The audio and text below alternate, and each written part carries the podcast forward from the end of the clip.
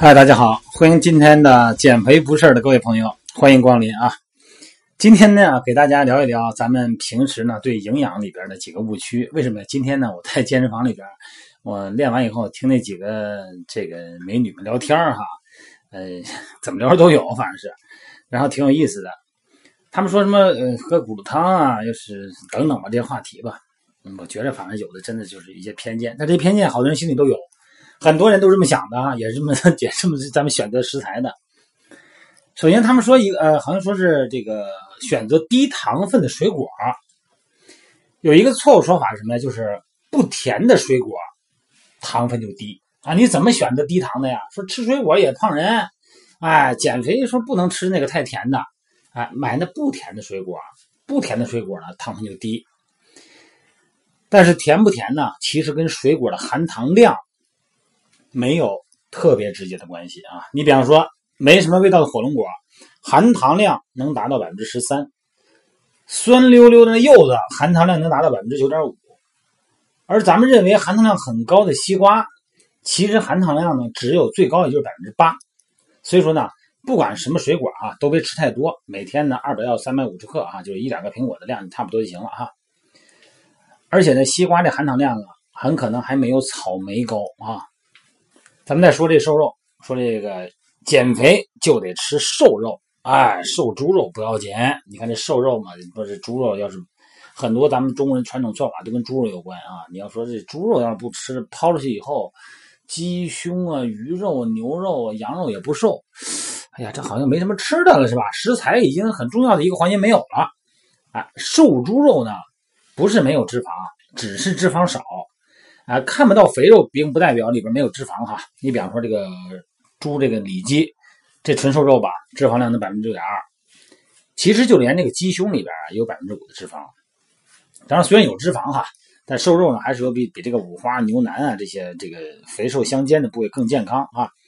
那么咱们这个怎么说？减肥期间哈，脂肪的含量，但尽量呢还是优质脂肪的摄入。你像这个动物脂肪嘛，还是少一点啊。当然，鱼是可以多吃一点的哈。再一个就是喝汤，哎，你看咱们传统的坐月子呀、手术以后啊、长个儿啊，哎，或者生病以后啊，中国人在补身体，这时候呢喝汤，哎，特别是奶白奶白那个煮出奶汤的那个乳白色的汤哈，哎，看着就这么有营养，比那个清汤更有营养。其实不管是鱼汤啊、鸡汤啊、骨头汤啊，汤的主要成分啊，其实就是水和盐，还有微量的蛋白质和脂肪，就是沁出物嘛。最多的营养其实还在肉里头啊。这个骨头汤呢，不见得能补钙，因为钙呢还是在骨头里边。乳白色的汤呢，这个白色的一般情况下还是油，还是脂肪哈。还有一个说法就是野菜、野生蔬菜哈。这个天气不是暖和嘛，哈，就是买点那野生蔬菜去。人有挖的，上这个田地间挖野生蔬菜去，说这更健康哈。为什么呀？因为野菜是源于大自然的，绿色污染，所以更健康。但其实上呢，这个野菜啊。这个营养啊，并不见得比普通蔬菜更高，而且呢，生长环境不可控，没人知道这个水和土里边都是什么光什么物质啊。如果你要是想吃吃这个野味儿，尝尝鲜，哎，这但是可以啊，但是你要不卫生的地方，没有去过的区域，尤其是那些不认识的品种，千万别乱采哈。玩就玩去了，就别弄点一堆菜回来，就感觉像野菜，万一有毒呢，对吧？每年咱们都知道有这个采野蘑菇中毒的情况啊。嗯，谁说野生就安全啊？对吧？还有一个误区就是鸡蛋，就说买鸡蛋啊，哎，买棕就是棕色那壳的，红皮的，哎，那有营养。其实鸡蛋壳啊是棕色的还是白色呀？那是看母鸡的品种，是吧？呃，除了看着好看啊，或者说显得很喜庆以外啊，棕色壳跟白色壳的营养上没什么区别。哎，你喜欢吃哪个就吃哪个就行啊。所以说，咱们的营养方面有很多的误区。有一些东西呢，是我们源于对自己的习惯性的、经验性的判断，有一种逻辑上的错误哈。大家呢在一起呢，互相交流交流，有一些误区呢，可能就给就给颠覆了，挺好的哈。你看咱们线上减肥训练营的各位朋友们，这开了好几个月了哈，好几期都过去了，大家在一起互相聊天，互相上传图片，互相交流减肥心得，尤其是怎么做饭。这个减肥啊，控制体重也好，增肌也好。你在外头吃，先不说花钱多少，你吃不好。你看我们平时吧，这个经常的咱说自己做饭，高蛋白低脂肪哈啊，一大盘子草啊什么的和着吃。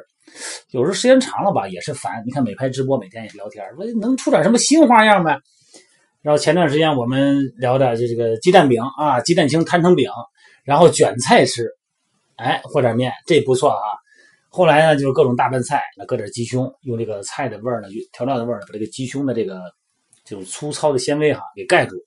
后来呢我们又烤箱啊烤箱，这前两天呢我们又弄那个西葫芦啊西葫芦切成丁，鸡肉切成丁。啊，西红柿呢就不用丁了，反正一顿都烂了，然后算是三丁吧，再搁点辣椒啊，然后这一顿，一炒吧，反正连汤带水，它这个西葫芦出水啊，结果这个好吃，哎呀，这个而且这个鸡胸啊，这个柴的感觉没有了，西葫芦这个嫩香都出来了，哎呀，吃着好吃，而且呢，西红柿啊，那大量的西红柿啊，颜色也红啊，有红色，有绿色，有白色，看着就那么喜庆，看着就好吃啊。所以这样的话呢，就哎，互相学一学，交流交流，大家呢取长补短，利用自己的比较熟悉的那一面呢，来弥补大家的相互之间的不足。哎，这就是线上减肥营的好处哈。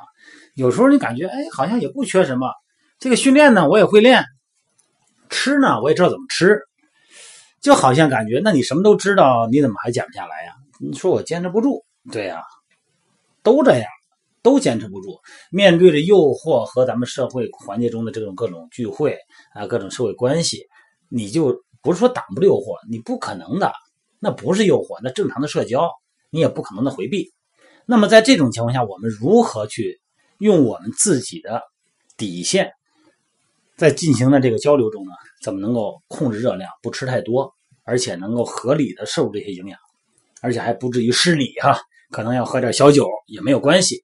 所以这就是我们大家在一起这个群的这个作用，相互交流很重要啊。好了，各位，今天就聊到这儿啊。